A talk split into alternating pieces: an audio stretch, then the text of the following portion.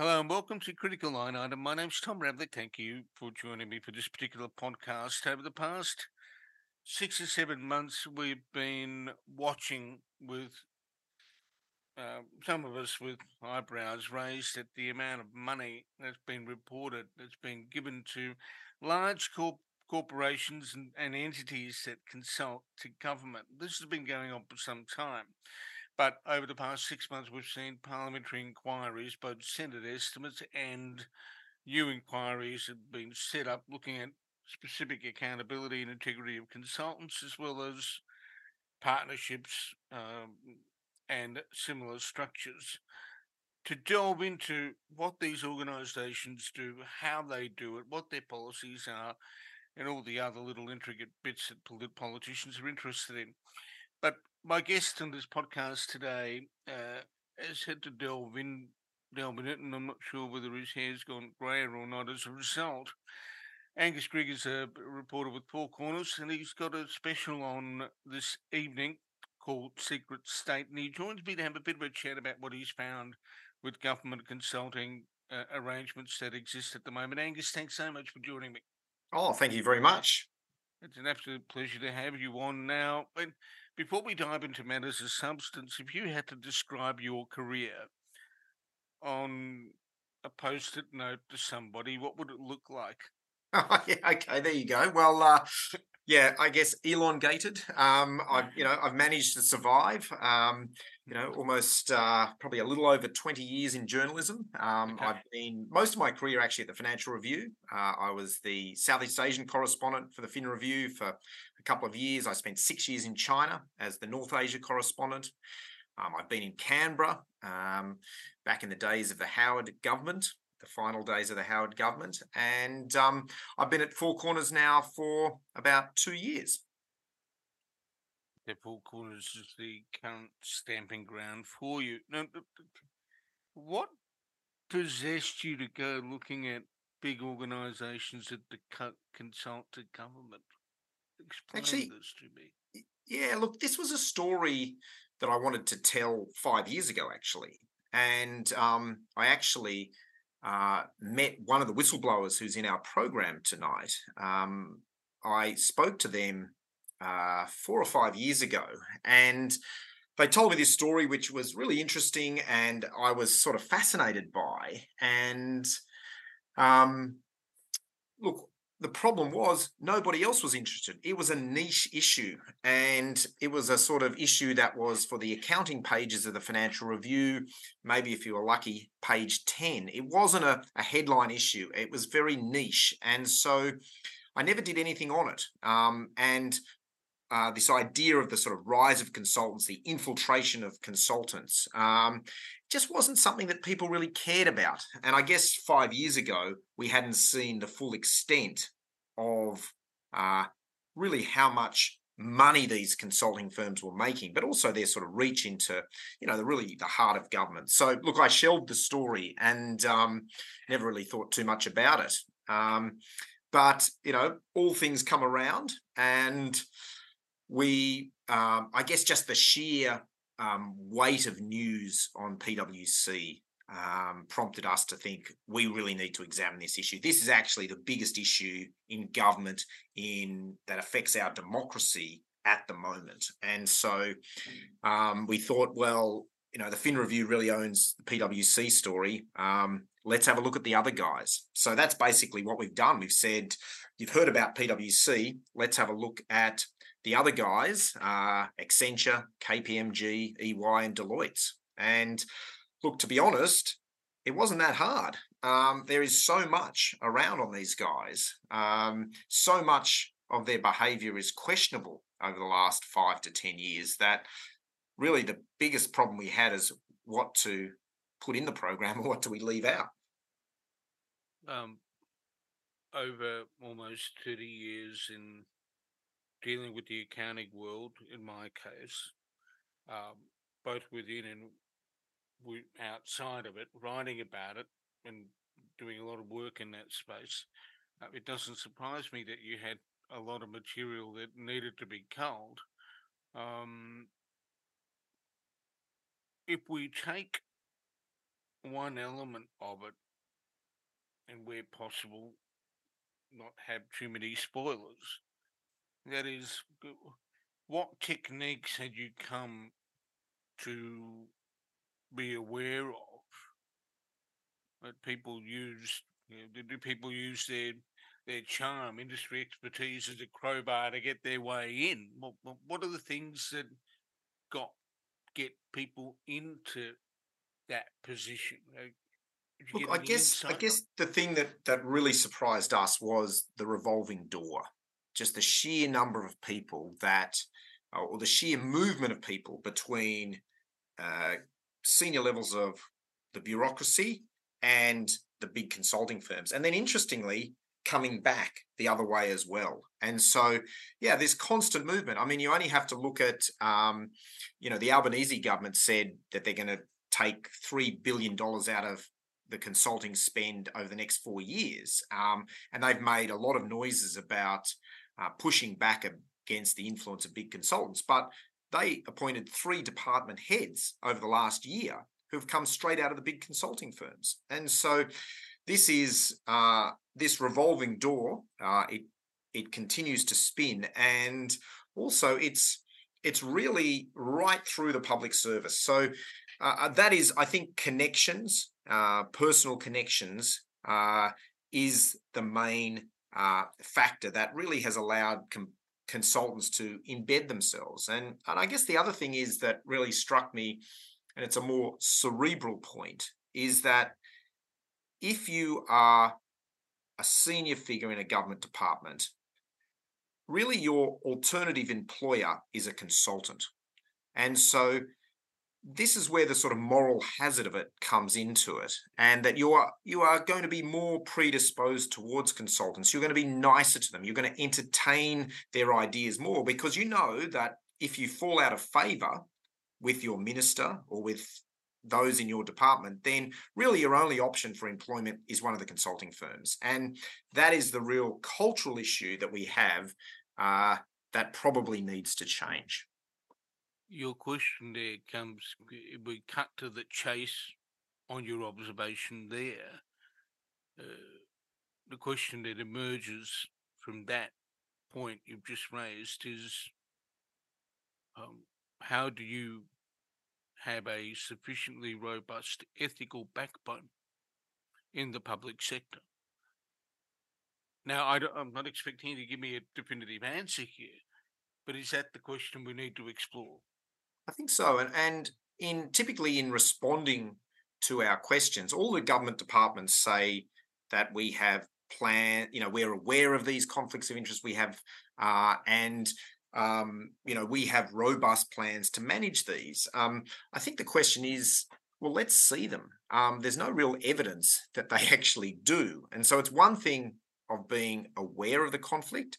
Uh, the real issue is is how you're going to manage those conflicts, and um, just by saying, um, you know, we we have acknowledged it um, and that we're aware of it doesn't mean that the conflict still doesn't exist and that indeed that conflict is not being exploited. And I think that's the real problem that we have with the consultants and, and the public service. You mentioned an absence of transparency. Somebody says something and they're not able to provide evidence of their assertion. That is how they manage conflicts. It, were there any, any document presented to you in terms of conflict management, internal policies of a department, or whatever else? Did you see anything? Oh, look, I'm sure they've got lots of beautifully worded and you know nicely formatted documents uh, around this, but it, well, you mean eleven point Hill? Where'd you go with? Yes, yes, exactly. And um, but look, some of the things that I guess are more they're harder to to really um, you know put a policy in place against this. And so one of the examples we go into the program tonight is um, KPMG and defence. And so through our research and you know basically through mining LinkedIn and social media, we're able to find that um, KPMG has hired 100 former defence staff uh, over the last five years to work in its government consulting practice. Now, those people are typically subject to, um, well, firstly, we should say that's a very large number. That is a lot of people that have gone from defence into KPMG who will then be providing services back into defence. Um, that is a really significant amount. Um, and it's no surprise that that is one of the main tactics, if you like, that KPMG employ. And, and you know, bear in mind, on our numbers, KPMG has made $1.3 billion over defence in the last five years. I think its defence billings peaked at more than $400 million annually uh, in 2021 22, I think. And so um, there is a very significant business there built on the back of hiring former defence people, or certainly aided by hiring former defence people. And um, we also have in our possession an email which um, clearly shows that um, while these former KPMG people have, you know, these so-called 12-month cooling off periods, um, we have an email here from one of the partners, and I'm actually I'll read it here for you. Um, I won't mention the person's name; it's it's in the program tonight, but um, it it talks about uh, in one in one reference that um, this person has a further six months before they're allowed to work directly with defence. And then it says in the next sentence, um, but don't worry about that because this person continues to meet defence people on the side, building new relationships and maintaining old relationships. So, this is what I'm talking about. It's this idea of they have a policy in place it is a 12 month cooling off period. And no one's suggesting that this person's actually broken that 12 month cooling off period, but simply by having meeting people for coffee, running into people on the sidelines of sport or around town. And, you know, remember, Canberra is a pretty small place. This is how business is done. This is how uh, relationships are maintained and managed. And, you know, you can have the best policies in the world. It doesn't um, mean that you uh, can, you know, stop this informal contact and this sort of informal contact making. How much of a um, and I should preface this by saying I'm a technical nerd um, of an accounting nature. How much of a role in your reportage does did uh, look at ethics play because there is an ethical standard in the accounting profession that specifies a whole bunch of threats to you know key principles like objectivity, integrity, confidentiality, professional behavior, etc. And the whole notion of meeting up with old friends and colleagues and whatever else becomes a, a something that aligns with what they call threat to threat to fundamental principles being a familiarity threat. Mm. And that is, you know, old contacts and others, you know, making it difficult for people to think independently. Is there any evidence in what you've done that the issue of conflicts with ethical principles um, was raised at all? Well, I think the, and you'd be very familiar with it, the Brendan Lyon case with KPMG um, is a very sort of striking example of how, um, you know, lip service is really paid to professional ethics. And I mean, that was a startling case. Um, you know, to boil it down for your listeners, um, you know, Brendan Lyon was asked to sign off on basically what was a $10 billion accounting fudge for the New South Wales government. He refused to do that. And so uh, KPMG, he refused to do it under great pressure from the New South Wales Treasury Secretary and others uh, in that department. And as a result, um, KPMG just turned around and commissioned a conflicting report that said what the government wanted to hear. Now, I mean, what does that tell you?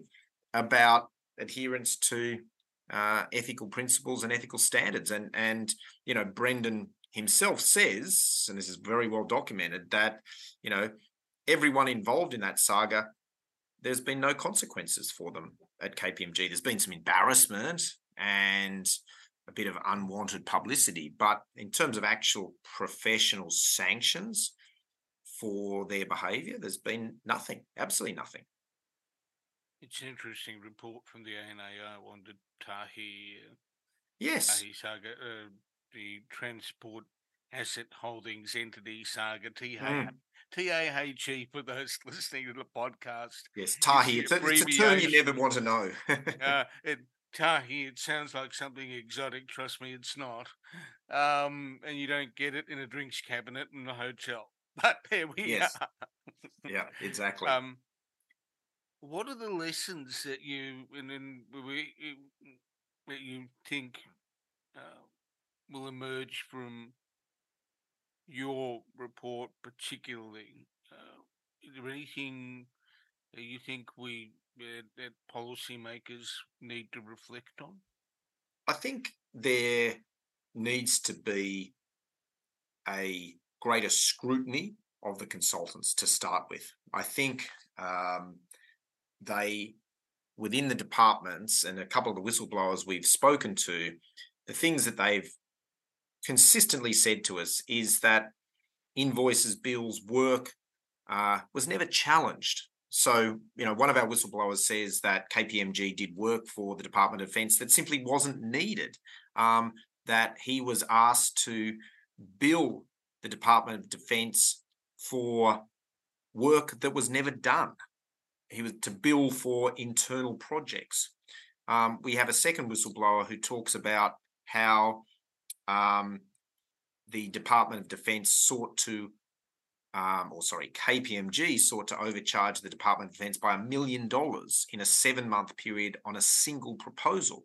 And it was only that this person actually went back and looked at these invoices and found that you know they had billed for work that was never done they billed for a consultant who wasn't even on the project. They had billed for work that was covered under previous uh, uh, proposals and contracts. And this person said that um, there was an sort of an overly cozy relationship between the Department of Defense and KPMG, and that new work was commissioned uh, without really considering how it uh, uh, fitted into the overall sort of work pattern, and that you know there was very little questioning and and having thorough looks at at invoices and things, and so you know that is a really serious allegation, and and we've got two whistleblowers that have have said this. So I mean, I think the first thing that needs to happen is a you know an an audit of all the um, contractors or consultants work for the federal government. I mean, that is, um, if this is two people have told us very similar stories from different time periods within the same organization.